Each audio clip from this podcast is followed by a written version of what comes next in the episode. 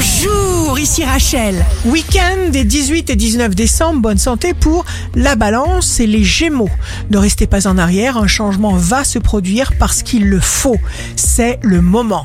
Les signes amoureux du jour seront les poissons et le lion. Suivez vos élans intuitifs pour avoir le plaisir de vous surpasser. Les signes forts du week-end seront la Vierge et les poissons. Improvisation géniale, inspirée. Ici Rachel. Rendez-vous demain dès 6h dans Scoop Matin sur Radio Scoop pour notre cher horoscope. On se quitte avec le Love Astro de ce soir vendredi 17 décembre avec la balance.